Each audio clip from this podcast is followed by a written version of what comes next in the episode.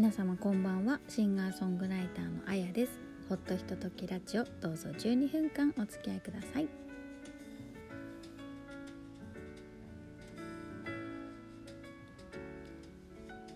第97回目のアップロードになります。皆様いかがお過ごしでしょうか。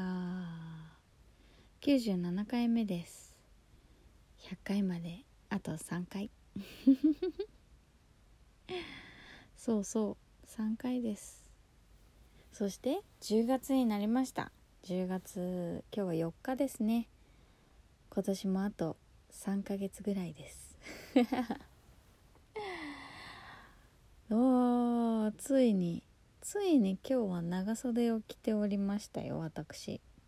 ただこの数日前までは暑くて昼間ノースリーブでしたね。結構周りでも気温差でやられてる人が多いのであとなんかお子さんが体調を崩してるっていうところがすごく多いんですよ。なのであのー、感染症にはね皆さん気をつけていただきたいと思っております。この気温の定まらない時期にやっぱ体調崩しやすいですしね。あとはやっぱりこうしばらくマスクの生活が続いていて感染症にすごく弱くなってるらしいので本当にね手洗いうがい基本的なことを守って健康でいたいなと思っております。だっていよいよ次の土曜日ですよ。私のハイフンでのライブ。前田智弘さんとのねデュオのライブ。2回目ですよ。めちゃくちゃ楽しみですよ。なんか1回目は勢いで行った部分がやっぱりあったりとかお互い手探りだったところもあったりとかでちょっとねあの緊張感もありつつ、まあ、1回目だったっていうのでこう皆さんも注目してくださったかなと思うんですけれどもこう2回目ともなると前回にできなかったこととか前回やりやれなかったこと。そうですね。あとは何だろう。もう少しお互いの感覚が分かったような気がするので、まあ、そういったことがこうまたさらにねぐっと距離が近づいたというか一つのことを2人でやれる感覚っていうのがもう少し手の中に近づいてるんじゃないかなと思っています。まあ、ちょっとねリハーサルもまだこれからですのでどんな風になるかなっていうのが楽しみではあるんですけれども。だから前に掴んだ手応えみたいなものがきっと次の土曜日にはなんだろうもっと実感としてねこう皆さんにお届けできるんじゃないかなと思っています。なんかなんだろう。堀さん馬場さんとのトリオでこう時間を重ねてきて成熟度っていうのは上がってるなと思うんですけれどもこういうなんかフレッシュな気持ちでまた始めるっていうのもやっぱりすごく私にとってはいい刺激だったりとかまあ聞いてくれる皆さんにとっても新しいものを提供するっていう意味ですごくあのいいんじゃないかなと楽しいんじゃないかなと思ってますのでね。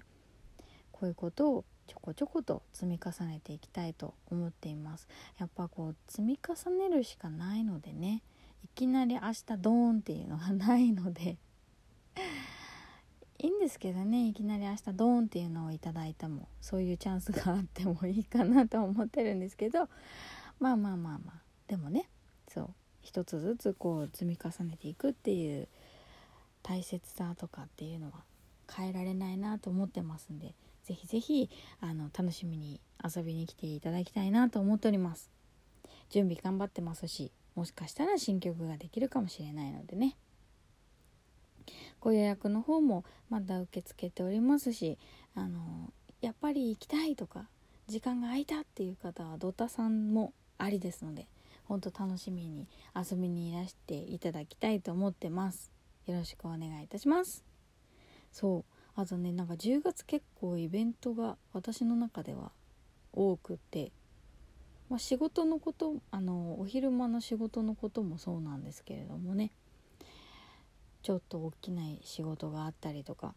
当然この土曜日のライブのこともそうですしあとお友達のシンガーソングライターの月見ひかりちゃんがついにレコ発をするということでねその応援にも行っていきたいと思っておりまして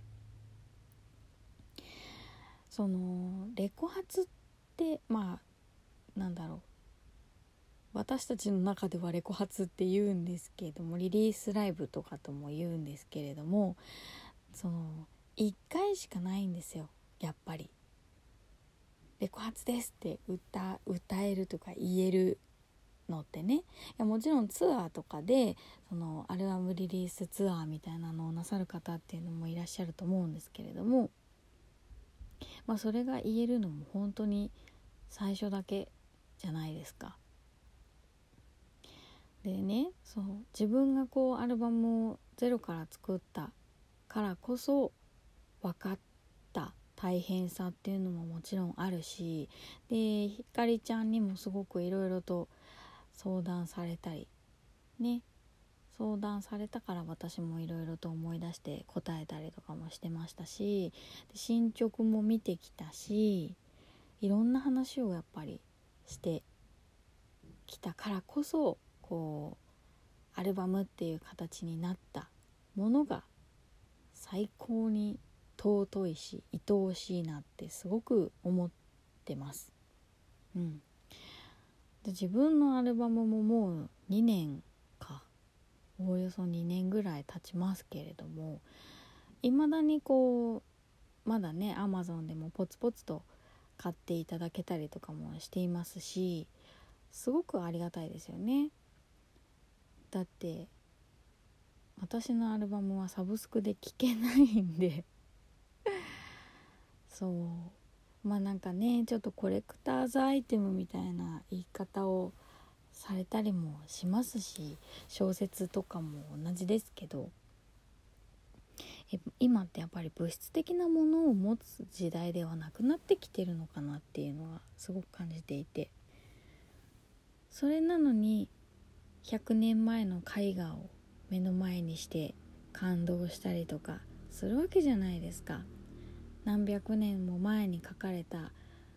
ねクラシックの音楽を今目の前で演奏されているのを聞いて心が震えたりとか。だからなんか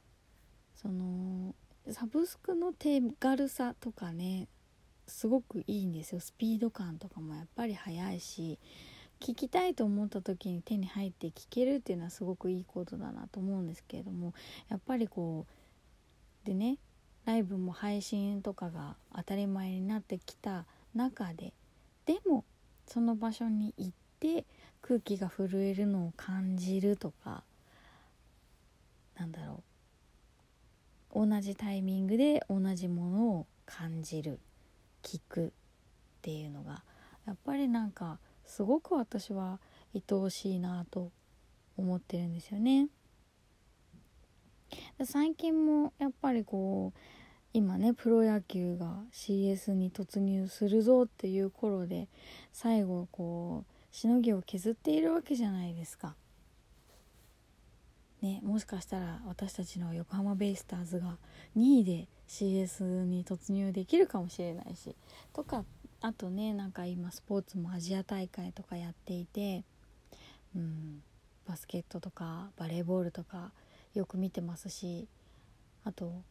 そうですねラグビーも頑張ってますよねなんかそういう同じ瞬間に同じものを見て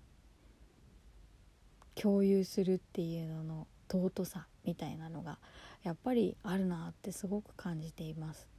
うん、配信はアーカイブを見ればいいやとか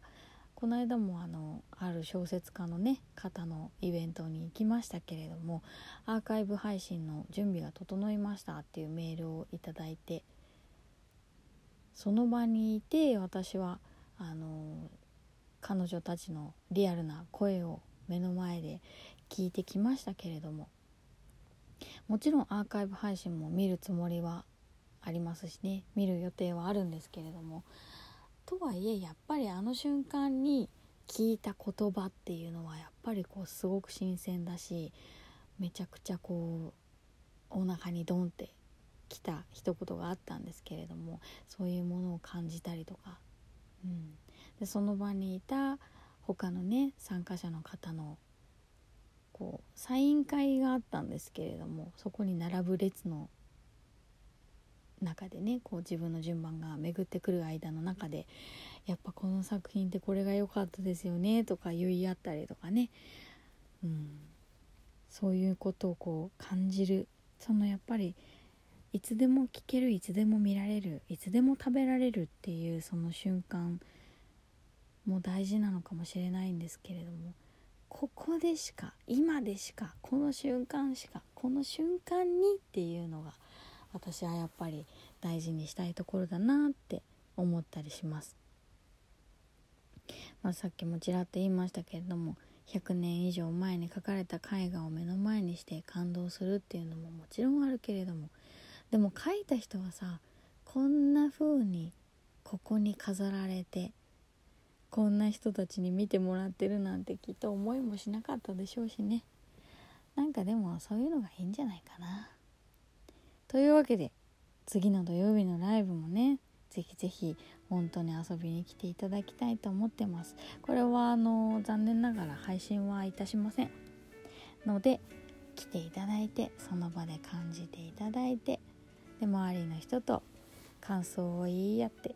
で私にこうだったああだったこういうとこが良かった今度はこういうのが聞きたいなんて言ってくれたらまたそれはそれですごく嬉しいことだと思ってますので是非一緒の時間をね楽しみたいと思います。ではまた来週。